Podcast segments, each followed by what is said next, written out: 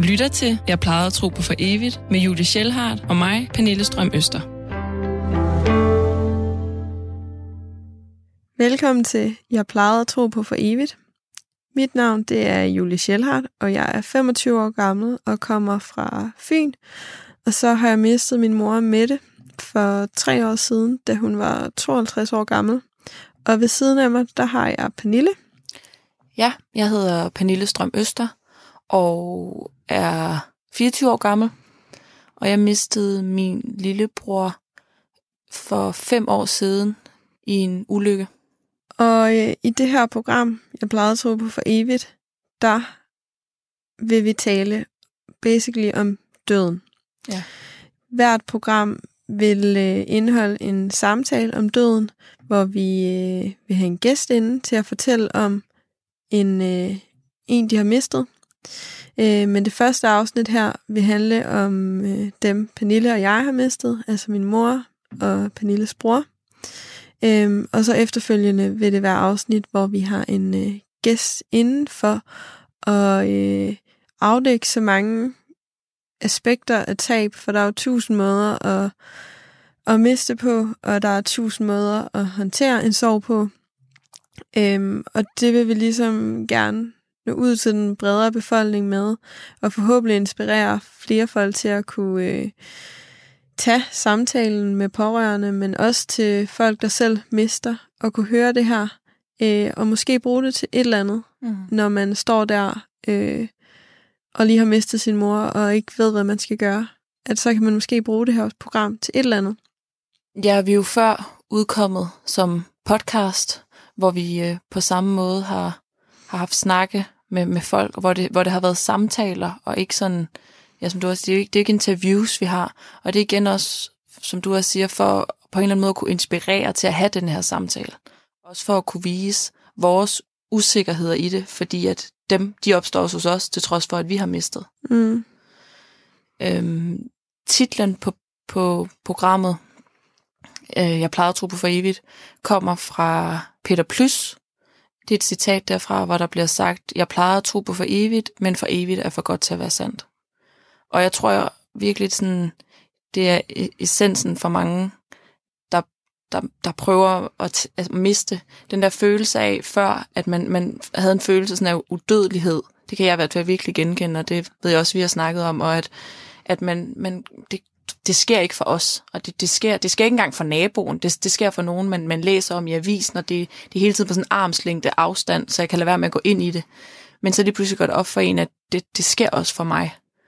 Og det, det er derfor, at altså, der er ikke nogen, der kommer uden om døden på et eller andet tidspunkt i deres liv. Om det så er for dem selv, øh, tidligt, om ikke andet så også for en pårørende. Altså sådan, alle kommer igennem det, og vi bliver simpelthen nødt til at kunne snakke med hinanden om det. Ja. Så vi håber rigtig meget, at I vil lytte med hver lørdag fremover kl. 17.05. Mange gange velkommen til. Du lytter til Jeg plejede at tro på for evigt med Julie Schellhardt og mig, Pernille Strøm Øster.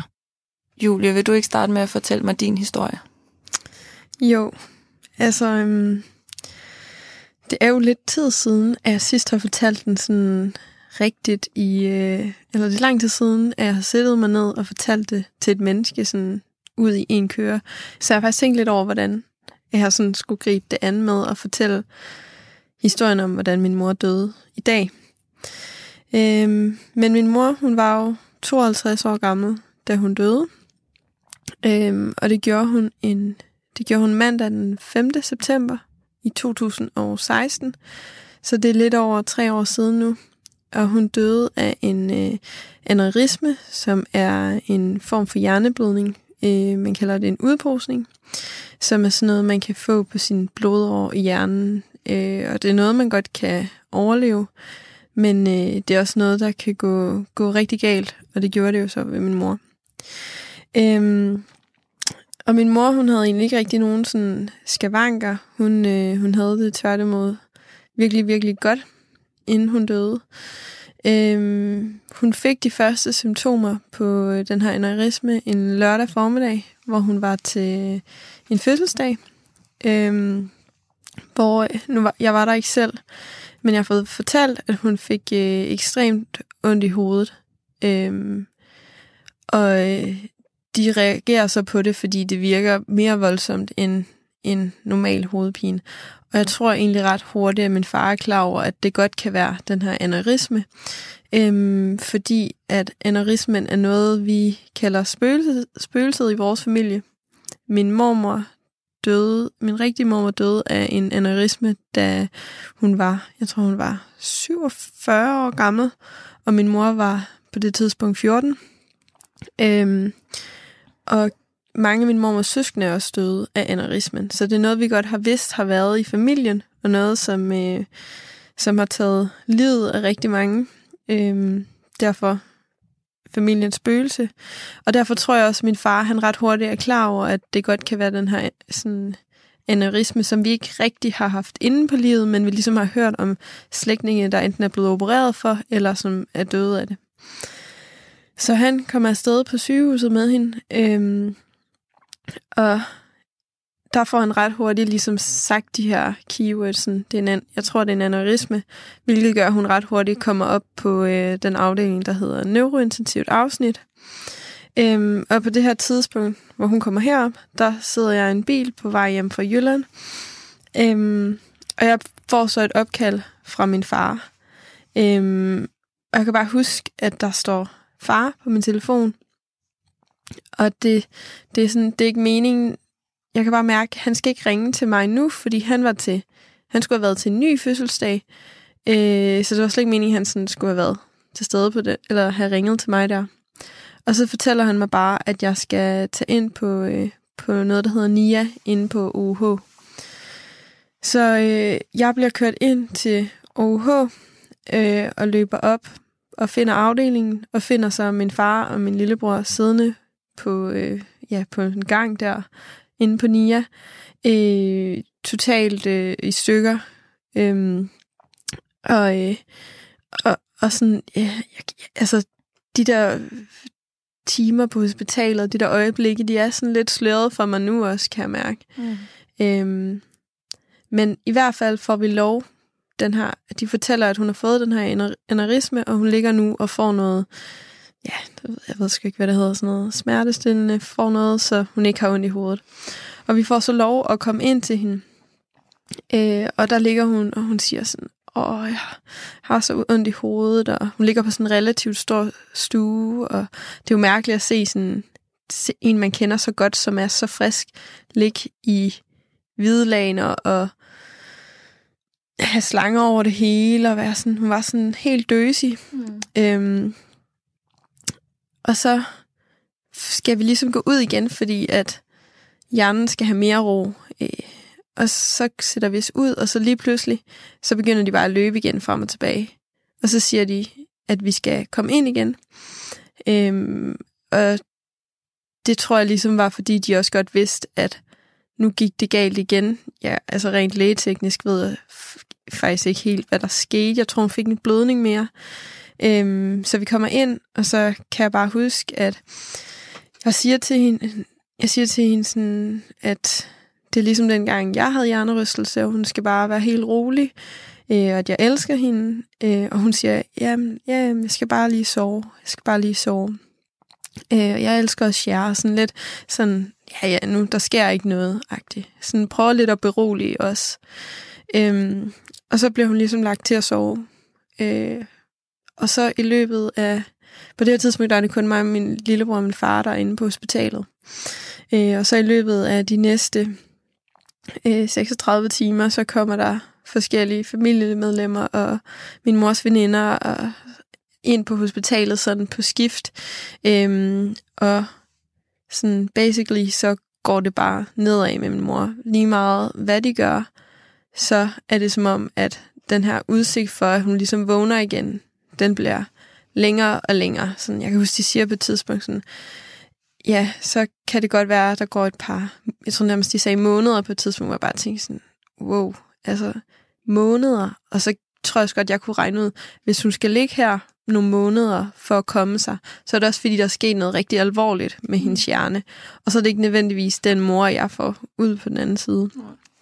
Øhm, så sådan, ja, nogle meget sådan slørede timer og de der dage. Øhm, Men det ender så med, at søndag, at det så går så skidt, at øh, de spørger os, om vi vil slukke for respiratoren eller ej.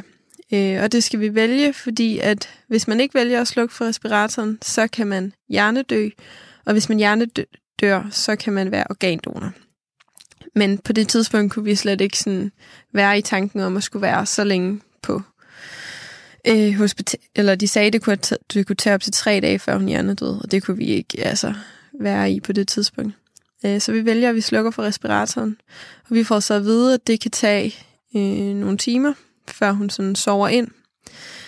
Det ender så med, så vi slukker for den søndag aften, og så tager det vist, jeg tror det tager nærmest 12 timer, før at hun sådan ånder ud, eller hvad man siger, når det er respirator, mm. øh, og dør. Og jeg kan huske sådan, jeg var inde ved hende om søndagen, hvor vi ligesom kom ind på skift, og, og det var bare et lortevejr udenfor. Og jeg sagde sådan, jeg sad sådan og sagde, giv mig et tegn, mor. Sådan et eller andet, hvor jeg kan mærke, du er til stede, eller jeg forestiller mig sådan noget med, at øh, lydene bippede på apparaterne, ligesom de gjorde på film. Mm. Øhm, men der kom bare ikke en skid. Jeg tænkte bare, seriøst. Altså, øhm, og så næste morgen, da min far så bad mig om at komme, jeg havde sovet på patienthospitalet, det jeg kunne. Og så kommer jeg ned, øh, og så sætter jeg mig ind til hende alene, øh, og sidder og sådan ærer hende. Øh, og så kigger jeg sådan bagud, og så er det bare den smukkeste, klareste blå himmel. Og der kan jeg huske, at jeg sådan tænker, okay, det, det, var, det var mit tegn på, at min mor ikke længere er i den krop, der ligger her, men hun er et sted deroppe og et andet sted. Så jeg kan huske, at jeg faktisk føler sådan en lettelse Øhm, og måske også fordi jeg har været meget sådan rationel i hele det her forløb. Jeg tror nærmest, altså jeg havde den her fornemmelse af, at min mor skulle dø, eller at jeg skulle miste hende allerede fra start, fra min fars opkald nærmest. At, øh, at jeg sådan, altså jeg er jo ekstremt ked af det også, men der er også en lettelse i, at sådan, shit, altså nu, nu er hun død. Sådan, det kan jeg forholde mig til. Jeg kan ikke forholde mig til, hvis hun skal ligge tre måneder i en seng og vågne op og ikke være min mor mere. Øhm, ja, så det var jo sådan selve timerne der på mm. hospitalet. Øhm, og så tror jeg egentlig sådan, ja, så sker der jo bare, nu er det jo tre år siden, og shit, hvor har man bare lært meget af det, øh, og om sig selv og om andre, øh, og blevet altså et, et definitivt andet menneske, end man var før, mm. og man ser nogle andre ting. Selvfølgelig er jeg også blevet ældre. Jeg var 22, da hun døde. Øhm, men det er jo noget, man, man virkelig vokser med. Mm. Øh, og så i de her efterfølgende måneder, der jeg bliver en måned hjemme på Fyn. Jeg bor i København nu, boede også i København på det tidspunkt, og skulle have startet på mit tredje semester på studiet, men vælger så at blive hjemme øh, i en måned, og, men vælger også at fortsætte på studiet. Øh, og så i de her måneder, der øh, skal hele vores familie så undersøges i forhold til de her aneurismer. Øh, fordi hvis min, min mor var blevet undersøgt for, nu siger jeg 20 år siden, det er sikkert 25 år siden nu, men øh, lang tid siden. Ja. Og det var hele familien. Og der havde hun fået at vide, du har ikke en aneurisme, du er fritaget. Øhm, men det viser sig jo bare, at det kunne man jo så ikke være sikker på alligevel. Altså fordi, at de, at de kan opstå pludselig, eller fordi den måske har været der, uden de kan se det? Nej, eller? fordi de simpelthen kan opstå pludselig. Ja. Altså, så det ikke... Øh, der troede de på det tidspunkt, min mor blev undersøgt, at hvis du ikke har den nu, så får du den heller ikke Nej. senere. Nej. Men det viste sig jo, at det passede jo ikke. Nej. Øhm, og min mors kusine, tror jeg er, hun blev undersøgt dengang, og fik sig en og blev opereret for den. Så vi kommer selvfølgelig hele familien igennem det her, og bliver tjekket, og får at vide, at vi også skal tjekkes hver femte år, for at se, om vi danner de her aneurismer. Og de er jo egentlig ikke sådan farlige i sig selv, de er bare farlige, hvis de springer. Øhm, og øh, så jeg bliver så tjekket herover på Riget, og min lillebror bliver tjekket i Odense, og sådan lige efter, hvor vi bor. Øh, og jeg får svar, jeg har ikke nogen, og øh, der er egentlig mange, der får svar på, denne, de har ikke nogen. Men min lillebror, han får ikke svar, øh, og det synes vi er sådan lidt mærkeligt. Øh, og det ender så med, at vi bliver ringet op af en overlægen, som også øh, opererede min mor øh, den 23. december, hvor han så fortæller, at øh, min lillebror, at de har fundet en aneurisme på min lillebror, øh, så den kan vi lige tykke på over julen, og så, øh, så kan de finde ud af, hvad der skal ske. Øh, og øh, jeg tror, min lillebror ville ikke have, at vi skulle sige det til nogen over julen, fordi jeg tror også, han synes, altså, at han blev ekstremt bange for, for om han havde noget, så han skulle holde nytår og alt muligt. Og sådan, jeg tror, han var bange bare. Han havde det mindste hovedpine, tænkte han. Er det nu, at den springer? Så han kunne ikke holde ud, hvis de snakkede om det og fortalte det Nej, til de andre, så han- så blev det ligesom virkeligt, eller? Mm, Jeg tror bare, han gerne ville have, at vi skulle holde det for os selv, fordi så, han ville ikke have, at folk skulle bekymre sig om ham. Nej, fordi han selv Men kunne altså, mærke det, ja. med hvordan han bekymrede sig. Men jeg har jo aldrig bekymret mig mere i hele mit liv, Nej. end øh, på det tidspunkt. Så jeg føler faktisk lidt, det var en meget sådan sort periode af mit liv, hvor jeg udover at sådan skulle... Altså, jeg tror, det er det tætteste, jeg kommer på at forstå, hvordan det er at leve med en kraftramt person. Altså den der sådan ubetinget bekymring, som bare ligger som sådan dyne over dig i alt, du gør. Hmm. Øh, og som også gør sådan nogle ting som eksamener måske mere li- ligegyldige. Jeg kan huske, at jeg gik op til en eksamen og var mega presset og får 10, og så som jo var perfekt øh, omstændighederne taget i betragtning, men jeg var bare, jeg var ikke glad. Jeg gik bare direkte hjem og græd. Øhm, og jeg var, jeg var så presset over at skulle sådan have de der, den der bekymring på mine skuldre. Øhm, og så bliver min lillebror, vi vælger så, at han skal opereres for den her aneurisme. Øhm, og jeg kan huske sådan, da vi er med, inden da han skal lægges i narkose, og den her anestesilæge kan ikke ramme hans åre, fordi han bare er så bleg på hænderne, og jeg tænkte bare, gid, det var mig, der lå der og havde den. Øhm, og sådan, jeg tænkte også bare, nu kan vi, altså vi kan ikke mere. Øhm, øh, og så sætter min far og mig og op på UH og bare venter de her dumme timer. Og så, jeg tror, det skulle tage fem timer, og så efter halvanden time, så ringer telefonen. Og der tænker jeg med det samme, han er død. Sådan, det er det første, jeg tænker. Der, der må være sket noget forfærdeligt. Øh, men så ringer de på grund af nærmest det modsatte, at der er sket et mirakel, øh, og at det ikke var en aneurisme, men at, en, aneurisme, men at det ligesom var to blodår, der løb oven på hinanden. Så de havde set forkert, og så har de jo nok været ekstra varsomme, fordi da vi havde den historik, mm. vi har.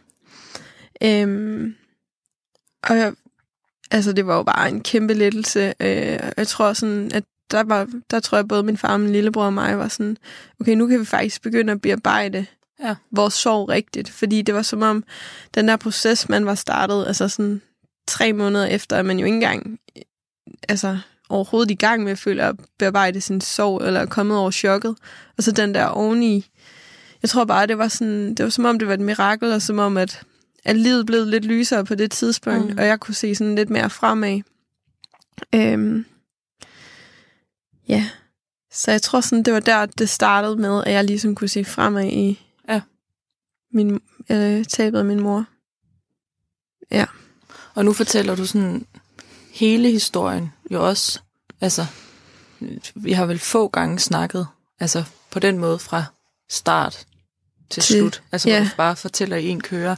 Men så når du nogle gange tænker tilbage på den der, altså på da det sker omkring din mor, hvad er det så for nogle glimt, du ser der? Er det da I slukker, eller er det da du kommer ind til hende?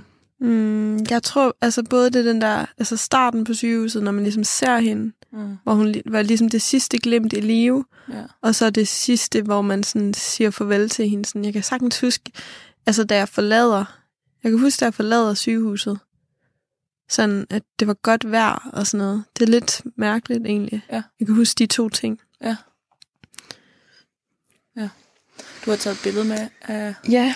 Øhm, af og mor, som vi bare siger hele tiden, men øh, Øh, hun hedder jo Mette. Mette. Ja.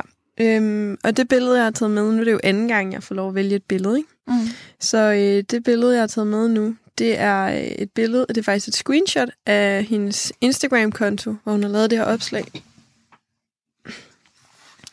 som er Ja, du kan Noget- beskrive det. Ja, det er øh, broderet. er det Ja, ja. det er Øh, der er broderet verdens bedste mor i forskellige farver, og så har hun skrevet, fandt lige denne fine pude, made by, og så dig. Ja. ja. præcis. Og så kan vi se meget fint. datoen Den 31. august. 2016. Ja. Så det er så ja, seks dage, inden Ja. hun dør. Og er det det sidste, hun... Det er det sidste, hun poster på Instagram. Ja, åh, Øhm. Og det synes jeg bare sådan... Altså, ja, der er mange ting med min mors død, hvor jeg synes, hvor jeg tror lidt på, at der er mere mellem himmel og jord. Mm. Altså, sådan, det er så rart for mig at se sådan et billede i dag, at hun havde lagt det op og havde fundet den der pude, altså lige inden hun dør. Det synes jeg også, det synes jeg er sindssygt mærkeligt. Øhm, men det bekræfter mig jo også bare i sådan, ikke bare at, fordi jeg ved jo, at min mor elskede mig ubetinget, lige meget hvor irriterende jeg har været, så hun elskede mig. Men også, at hun ved, at jeg har elsket hende. Mm. Det er lige så meget det, hvor jeg tror, at det kan man jo godt som barn have svært ved at udtrykke. Ja. Ja. Og det udtryk jeg overhovedet ikke så meget, som jeg vil kunne gøre i dag. Men det der med at vide, sådan, hun har fundet den der pude, og så er jeg sikker på, at hun har tænkt, Julie elsker også mig. Det har hun slet ikke været i tvivl om. Nej. Den er virkelig, virkelig fin. Ja, rigtig fin. Og i ja. Ja. forskellige Ja. ja. farver, lige, virkelig med et kæmpe børneend. Det er rigtig godt. Super flot håndarbejde. Ja, den er rigtig sød. Og så har jeg taget en øh, ting med. Ja. øhm, og den ting, jeg har taget med, det er, øhm, det er min mors ur. Ja.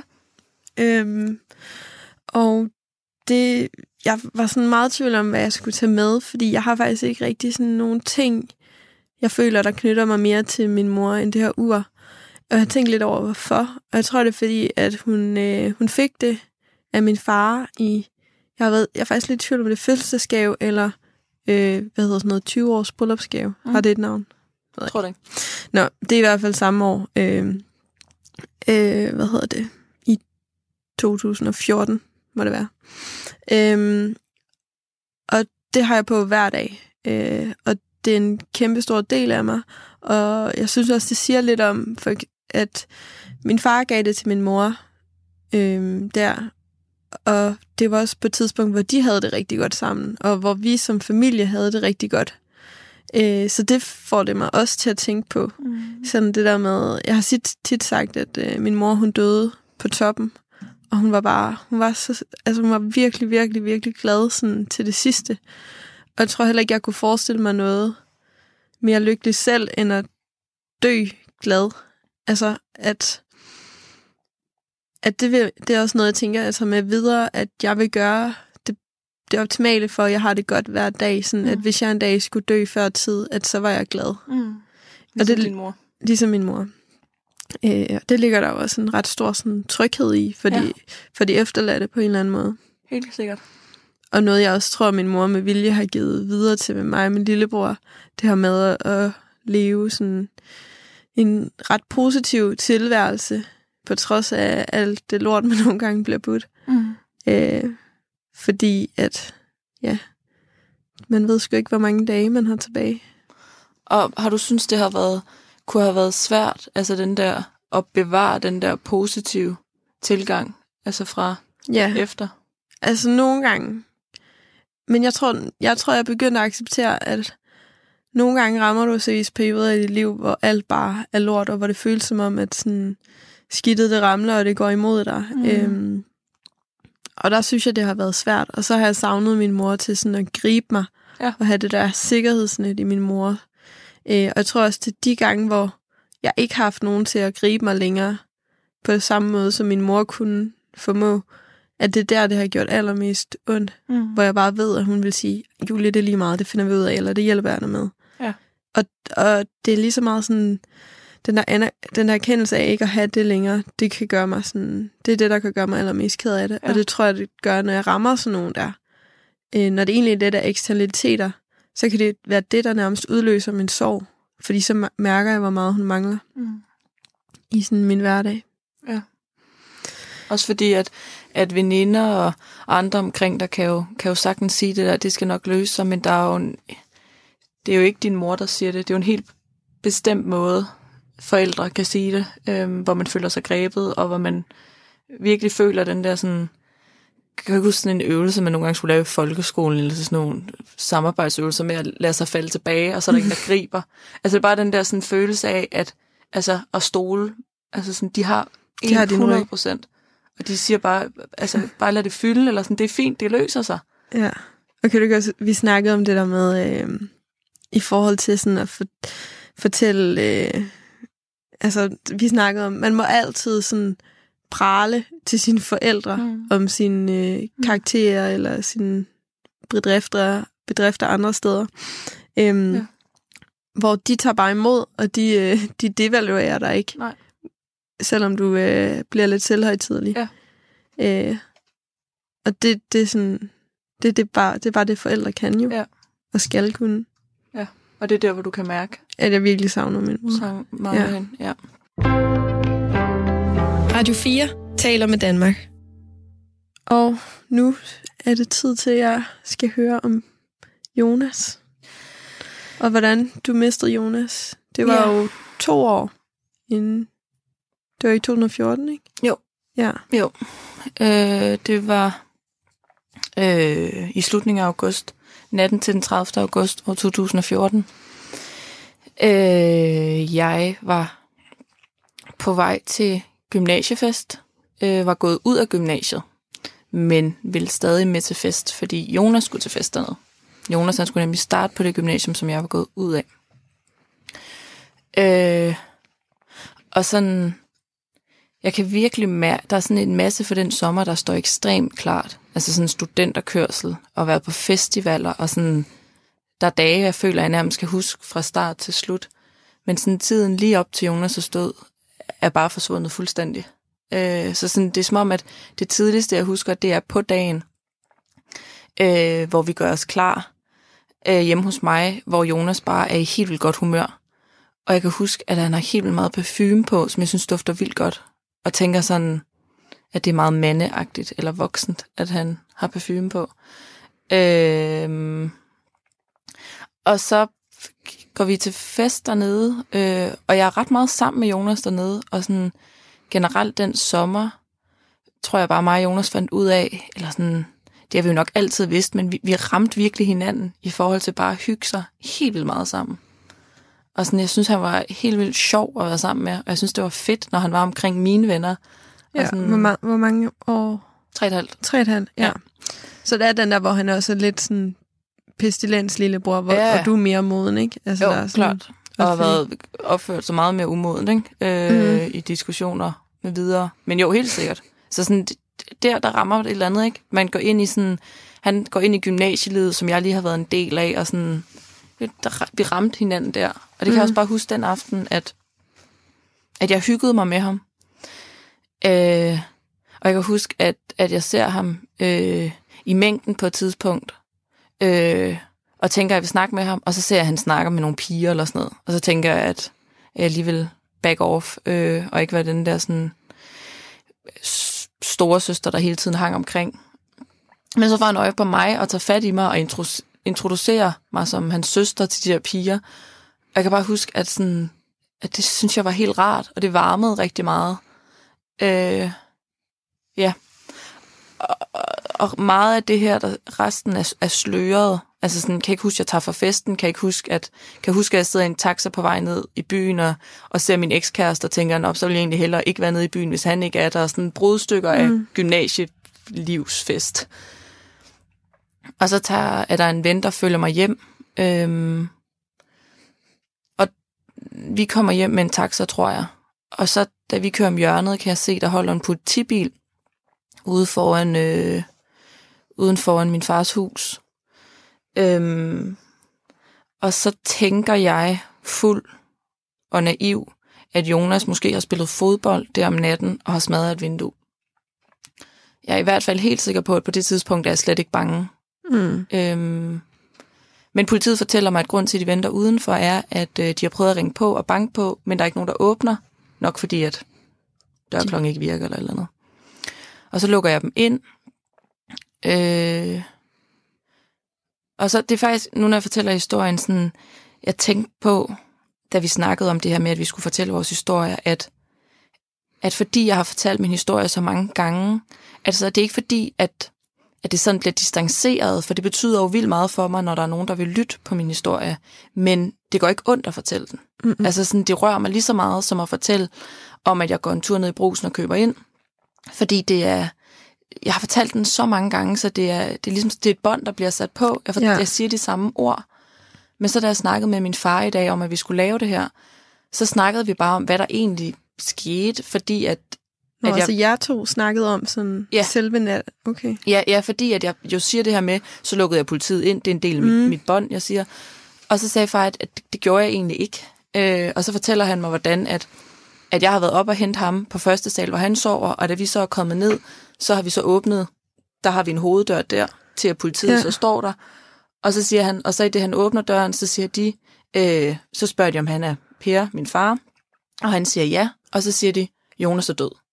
Og da min far så fortæller mig det her i telefonen i dag, da vi snakker, så altså sådan, alt vendte sig inde i mig, og jeg fik det sådan, altså jeg var med et slået fem år tilbage. Altså jeg, okay. jeg kunne mærke det hele, helt ud, altså det der, som jeg siger til dig med, at, at det er distanceret og et bånd, der, der, altså, og nu når jeg siger det, det er det stik modsatte, for lige pludselig så den der rytme, jeg har, og de ord, jeg fortæller, de bliver brudt op, og sådan, lige pludselig så, det var jo det, der, eller sådan, og det er jo, det er jo nogle små ting, om, Ja. om de siger det, mens han er ved trappen eller nede, men det, det gør jo, at der lige pludselig er et, et andet billede, og der bliver gravet, fra al den der elendighed, bliver der gravet et eller andet frem, nogle brudstykker, hvor jeg lige pludselig var sådan, fuck, det blev lige virkeligt. Ja. Så, så de siger det der. De siger, Jonas er død. Øh, og så kan jeg bare huske, at jeg råber eller skriger, og i hvert fald, så kan jeg ikke holde ud og være tæt på min far. Jeg kan huske, det generelt har fyldt der, da jeg får det at vide, at jeg kan ikke holde ud og kigge på ham, for det gør, det gør så ondt. Øhm, og se, hvor ked af det han bliver. Og det er også derfor, jeg bliver ked af det nu. Det, mm. altså, det, fordi sådan, mine forældre, jeg har aldrig set dem sådan rigtig kede af det, og sådan, min far er meget klippeagtig, øh, på sådan en, ja, sådan varm-agtig, varm klippeagtig mm. måde. Øhm, så sådan, jeg kan bare huske, jeg kan huske, at jeg blev ved med at sige, hvad skal jeg så gøre, hvad skal jeg så gøre? Hvad gør vi så nu? Hvordan, øh, hvordan skal vi være? Eller sådan, jeg, jeg kan huske, at jeg seriøst tænker, hvad gør man nu? Eller sådan, er det sådan helt ja, underligt, hvad, hvad skal man gøre? Ja. Og så kan jeg bare huske min far, han, sådan husker jeg det i hvert fald, at han siger meget sådan, nej, nej, nej, nej, nej. Øhm, ja, så tror jeg, de forklarer, hvad der er sket. Øhm, og det næste, der så ligesom sker, er, at mine forældre er skilt, men bor i samme by. Øhm, og vi skal så køre ned til min mor og fortælle det til hende. Og der nægter jeg at køre i samme bil som min far, fordi jeg ikke kunne rumme tanken om, at vi sidder inde i lille, det der lille bitte rum inde i sådan en bil i så meget elendighed. Så jeg kan ikke rumme og se Mm. ham gå så meget i stykker. Øhm, så jeg kører med betjentene, øh, og min far kører selv ned til min mor. Og hun bor øh, både inde i sådan et øh, sådan et boligkompleks, hvor man sådan skulle igennem sådan en port eller sådan. Og der holder vi så ude foran den port. Mig og den anden politimand, der bliver hos mig, mens der så går en betjent med min far ind for at sige det til min mor. Og der kan jeg huske, at jeg flere gange sådan kiggede op i bagspejlet i bilen, for at vente på at se, hvornår jeg fik mit mors ansigt at se. Øhm, og jeg kan huske, at jeg bare sådan ventede på, nu kan det være, at de siger det, og nu ser hun det. Og sådan den der tanke om, at da vi sidder ude i bilen på vej derned, så altså min mors liv går i stykker i det sekund, hun får de ord, Mm. ikke? Øh, og så kan jeg huske, at de sådan kommer ud derfra, og jeg, jeg kan igen, jeg kan ikke holde ud. Og sådan, jeg, jeg får lidt samme følelse, når jeg snakker om det, sådan den der med, at, og det kan jeg også huske, jeg sagde meget, jeg kan ikke holde ud og være i det. Sådan, Mm. jeg skal ud af den her krop, eller sådan, det, kan, det er for ulideligt. Øhm, og så kører vi op til sy- sygehuset, og hvor der, der er ligesom hele tiden en politibetjent, der sidder ved siden af mig, og jeg kan ikke holde tanken ud om, at han på et tidspunkt skal gå, fordi lige i de der altså øjeblikke, der er han jo blevet en voksen, der passer på mig, og han er ikke ked af det. Mm. Og det er bare så rart, at, at han, har ikke, han har ikke mistet nogen. Han er der bare til at passe på. Og da vi så kommer op på sygehuset, så nægter jeg at gå med ind, og Måske både fordi, at det går for ondt at skulle se Jonas, men også fordi jeg ikke vil væk fra den der situation der i bilen, hvor der bare lige er en, der trøster. Men selvfølgelig kommer jeg der ind. Øh, og jeg kan huske, at mine forældre flere gange siger, sådan, at han er fin, øh, når de snakker om, inden jeg skal derind, at han ser fin ud, fordi jeg var så bange for at se ham. Og det gjorde han. Øh, Det er der faktisk mange, der altså, bruger det jeg er fin. tillægsord om folk, der er døde. Ja, Og det er jo rigtigt. ja. Ja, fordi han, ja, det var, ja, det var ikke fint, men han så fin Ja. ud. Og jeg kunne ikke, det lignede måske, at han havde faldet på cyklen eller sådan noget. Øh, ja. Men sådan, det er stadig nogle gange, hvis jeg sådan føler, at jeg kommer for langt væk fra ham, så skal jeg bare lige se, altså, et, en tiende del af et sekund af et billede, hvor han er død, og så vælter min verden. Okay. Så sådan, når det kommer ind på nettet nu, så gør det ondt, fordi, ikke fordi, hvordan han så ud, men den der følelse af, at da man så stod der og gerne vil kysse og kramme ham og klemme ham, at i det sekund, man rørte ved ham, så var han sådan kold og statuagtig. Mm. Og jeg kan også huske, at jeg tænkte, at hvis jeg ville løfte ham, så ville jeg ikke kunne det, følte jeg, fordi han virkede sådan helt, som om han var af sten. Øhm, Havde du så den der følelse af, at... Altså, jeg fik jo følelsen af, nu er min mor det andet sted. øh, ikke første gang, jeg så ham, der havde jeg næsten mere følelsen af, at han lige så godt kunne åbne øjnene. Ja. Og var vi nu sikre på, at altså, kunne der være, det vidste jeg jo egentlig godt, eller det er helt rationelt, at det kunne der ikke være nogen mulighed for, at han vågnede igen, men sådan, der var han godt nok meget levende. Mm. Men ja, da jeg så ham efterfølgende, var det en følelse af, at det, der var inde i den der skal, var væk. Var, var et eller andet sted. Ja. Han var ikke derinde. Øhm, Og hvornår finder du ud af, hvordan han er død? jamen, det, det, det siger de derhjemme. Altså, Ja. ja. det, det, i parallelt med min historie med, hvor jeg har været og taget Ja. ja. hen, der er Jonas jo så taget afsted for den her gymnasiefest. Mm. har været fuld, ligesom alle andre var. Øh, og det, det regnede rigtig meget, og var stormende og mørkt. Øh, og altså, det, det er meget lidt, vi ved, men vi ved, at han er gået i modsat retning af, end hvor vi bor. Og jeg tænker, at det kan være, at, at han nok har været øh, forvirret og fuld og gerne vil hjem. Og så har han tænkt, at han vil øh, søge op mod... Øh, altså, han har gået parallelt med togbanen, og jeg har tænkt, at han vil søge derop imod, for så at gå ind mod stationen og gå hjem derfra. Øhm, og det har, det har han så gjort, og han har krydset skinnerne lige det sekund, hvor to tog krydser hinanden. Så Jonas, øh, det har jeg efterfølgende fået fortalt, at undviger det ene tog og bliver ramt af det andet og dør på stedet. Mm. Øhm, og jeg ved sådan, ved detaljen med det med, at han undviger sådan, fordi at, at jeg besluttede mig for at få læst politirapporten op sammen med min far. Mm. Og der forklarer chauf- togchaufføren så, at de ser den her skikkelse, der undviger, men så bliver ramt af et andet tog. Ja. Øh, Så det er jo en ulykke. Altså, Ja. rent ulykke. Ja. Er der nogen, der nogensinde har spurgt dig, om det var selvmord? øh, nej, men jeg, nej.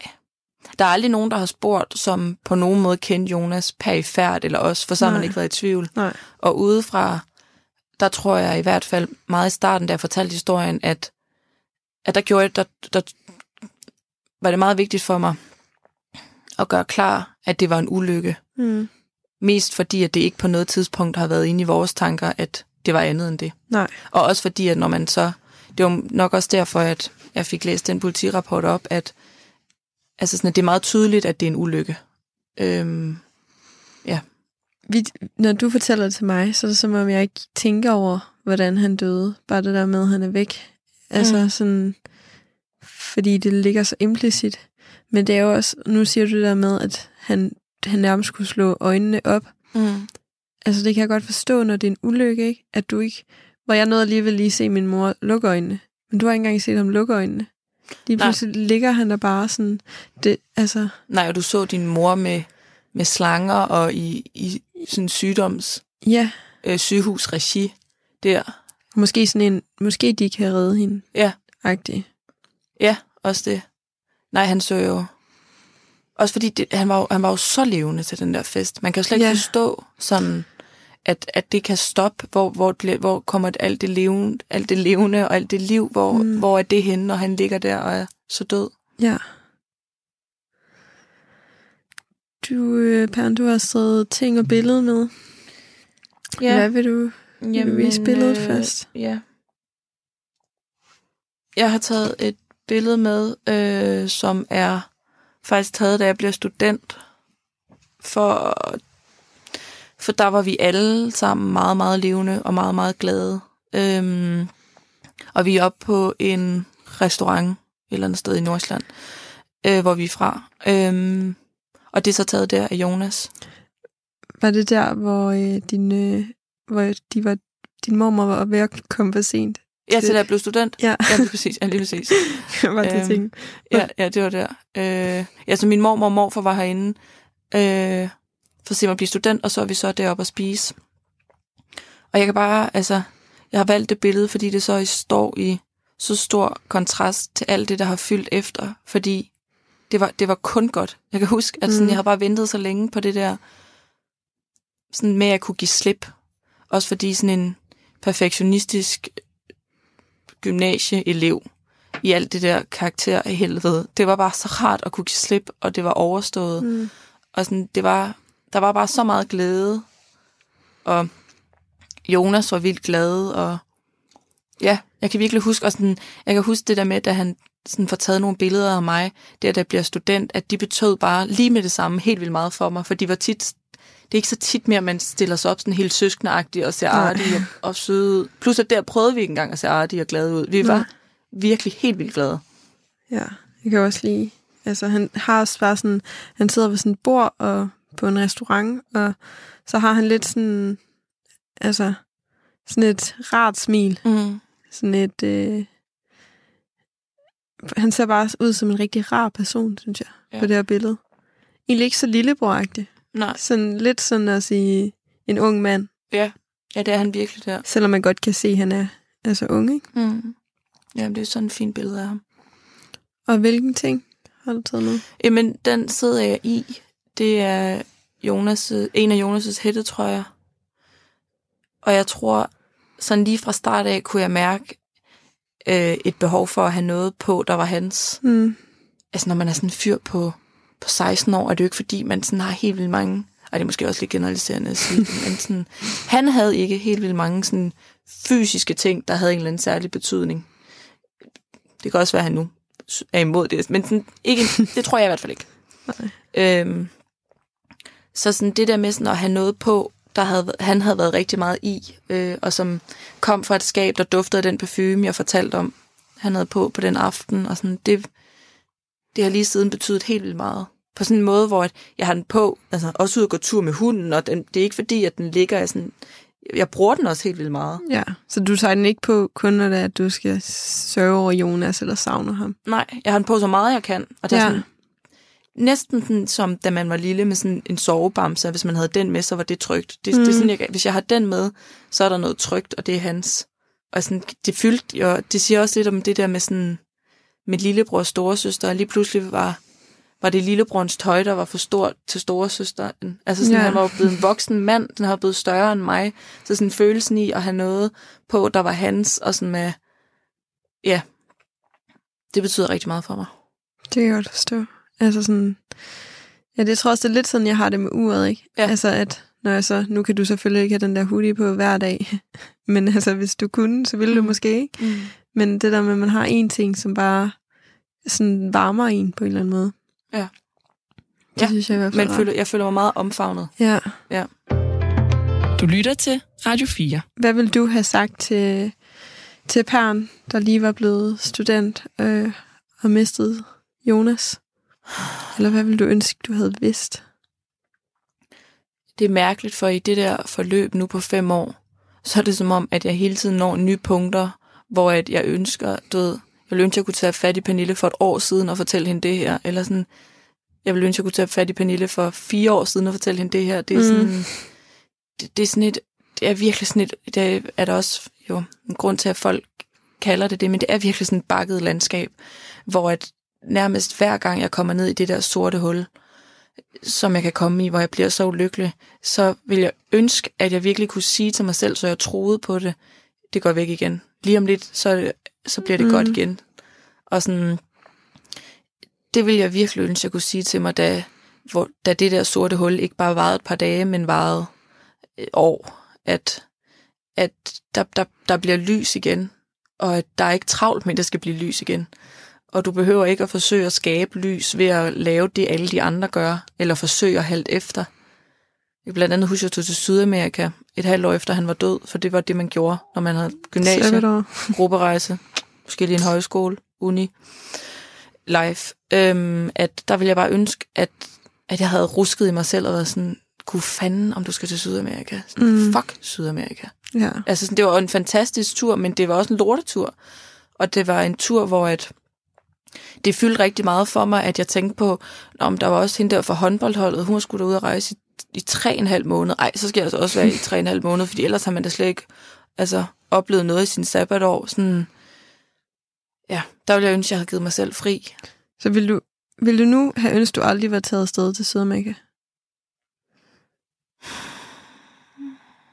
Det ved jeg ikke, for jeg ved ikke, om det havde, øh, det havde gjort mindre ondt derhjemme, mm. men jeg vil i hvert fald ønske, at jeg ikke var blevet i Sydamerika, fordi at det gjorde alle de andre. Ja. Og jeg ville ønske, at, at jeg ikke havde travlt, og at, øh, at sådan, at jeg gav mig ro til også bare at være helt ulykkelig mm. og blive passet på af mine forældre. Ja. Det har jeg også givet mig selv lov til, men ja. Og sådan det der med, at, som du siger, at, at man er en helt anden udgave af sig selv. Det tror jeg, at det en ting er det med at, at give sig selv ro, øhm, der for fem år siden, men sådan, det, der var meget ved her fem år efter, det er at acceptere, at det er okay, at jeg er blevet en ny udgave af mig selv, og at dem omkring mig stadig godt kan lide mig, mm. selvom at, at, at jeg ikke... Det er også fordi, at sådan, når jeg siger, at jeg er blevet en anden, så er folk stadig, de ved godt, hvem jeg er. Mm. Men du er jo blevet sådan definitivt, altså virkelig sådan, der er virkelig en før-efter Pernille ved ja. dig. I hvert fald i min måde at være i livet på, og det er nok mine værdier og sådan mig som person er jo det samme, men lige når man er der fra 19 til, til 24, som er nu, der sker der bare så meget. Mm. Og der gik det jo bare fra at være, være den fuldeste til, at jeg er den absolut æ- mest ædru i alle, alle sammenhænge. Ja. Og det er en underlig ting med det alkohol, men det, det er en ting af alkoholen, alt det er jo alt omkring det. Ja. Hvad med dig? Hvad tænker du? Jeg sidder faktisk og tænker sådan, at, og det er jo også det, vi har snakket om før, vi har lært af hinanden. Mm. Øhm, du har nævnt på et tidspunkt, du har lært af mig det der med, at man må godt være, altså man må godt være glad, selvom at ens lillebror er død. Mm. Hvor jeg måske, jeg har været, altså jeg føler måske ikke altid, jeg har givet nok plads til sorgen. Øh, jeg tror, jeg har været lidt for hurtig til sådan at, okay, hvad er næste skridt? Sådan lidt for løsningsorienteret Mm. øh, mod min egen sorg. Sådan, hvordan, øh, hvordan gør jeg nu, så jeg bearbejder min sorg? Om så tager jeg de her tiltag, og måske ikke været så god til sådan at acceptere, at i dag har jeg bare en fucking dårlig dag, og jeg burde bare altså, øh, aflyse alle mine planer, Mm. og så blive hjemme. Øhm, Ja, i dag kommer der ikke noget konstruktivt ud af noget som helst, så det skal jeg heller ikke prøve at vente til. Og jeg kommer kun øh, hjem som en dårligere udgave af mig selv. Ja. Og det har været mega dårligt til. Ja. Jeg kan huske øh, i, i, den der, øh, i den januar, efter min mor var død, hvor øh, min lillebrors øh, skulle opereres, mm. der øh, er jeg ekstremt træt. Sådan, jeg tænker bare, Julie, du, øh, du må mangle jern. Det er sådan, jeg tænker, der er et eller andet. Så jeg ringer til min fætter, som øh, er læge. Øhm, fætter, hvad, hvad er der galt med mig? Jeg tror simpelthen, kan du, hvordan skal jeg have noget jern, eller hvad er det? Kan du lige tage et eller andet blod mm. på mig? Mm. Øhm, og så siger han bare sådan, Julie, altså, det er jo kroppen, der, der reagerer på de ting, du har været igennem nu. Mm. Og så er jeg bare sådan, jamen det giver jo ikke mening. Altså, det er jo, Nej. nu er det jo over øh, tre måneder siden, sådan, mm. det kan da ikke være det, der rammer mig nu. Jeg tror ikke, det er noget andet. Og så er jeg bare sådan, det tror jeg altså ikke, det er. Øhm, og jeg kunne huske, jeg også var sådan, jeg har sådan lidt trykken fra brystet, og du ved, øhm, og så fik jeg også øh, senere det, som min moster fortalte mig nok var et angstanfald, og jeg er sådan, ej, jeg får ikke angstanfald. Sådan, og sådan, det var mærkeligt det der med, at min krop lige pludselig reagerede på noget mentalt, der ja. var sket. Øh, det havde jeg mega svært ved at acceptere, og sådan, ja. så jeg øver mig stadig i at sådan sige, at okay, jeg har det faktisk virkelig dårligt i dag, og måske jeg også savner min mor, og måske er det ikke kun det, men jeg har bare en dårlig dag, og måske skal jeg egentlig bare lige tage den med ro, og så aflyse i aften, og så løber en tur i sædet og slapper af på sofaen, og så siger jeg lige fuck deadlines og alt muligt, og sådan tager noget tid ud til det. Mm. Øhm, så jeg har ligesom ikke tilladt mig at have de der dårlige dage, så det synes jeg faktisk, jeg øver mig lidt på. Mm. Og så bare, jeg tror måske også, nogle gange den der positive øh, attitude, den kan måske også gøre, at man nogle gange sådan skjuler lidt, hvis man har det dårligt. Så bare lige tager, altså bare smile and wave, og så, øh, så har vi bare lige en facade på, og så lader jeg som om, at alt er godt. Hvor sådan, jeg savner også nogle gange, at man er lidt ærlig og sådan i plenum og siger, har du, har du haft en god weekend? Nej, det var sgu egentlig en ret dårlig weekend. Ja, så kan man det, ja, det var egentlig lidt nederen. Ja. Så kan man fortælle lidt om det, og så kan man ligesom komme videre derfra. Ja. Øhm, det har været dårligt til. Ja, så også ønske... uden at du, at du i den sætning så siger, men så fik jeg også, men så var det også rart, fordi så fik jeg et større overblik over det. Du ved, der, yeah. det kan man godt, så kan man føle, at man skal gøre det. Altså vent, slut den til sidst, så at nu har man sagt noget, der er lidt ubehageligt for folk, så nu vender jeg den lige, så den ja. bliver lidt der at spise for dem. ja, præcis. Jeg har haft en ret dårlig weekend, men så blev det rigtig godt i går, så jeg kunne egentlig mærke, at det var fedt for mig at komme ned i det hul. Altså sådan, du ved, nej, ja. det gjorde bare pisse ondt. Det var lort. Det var bare lort, ja.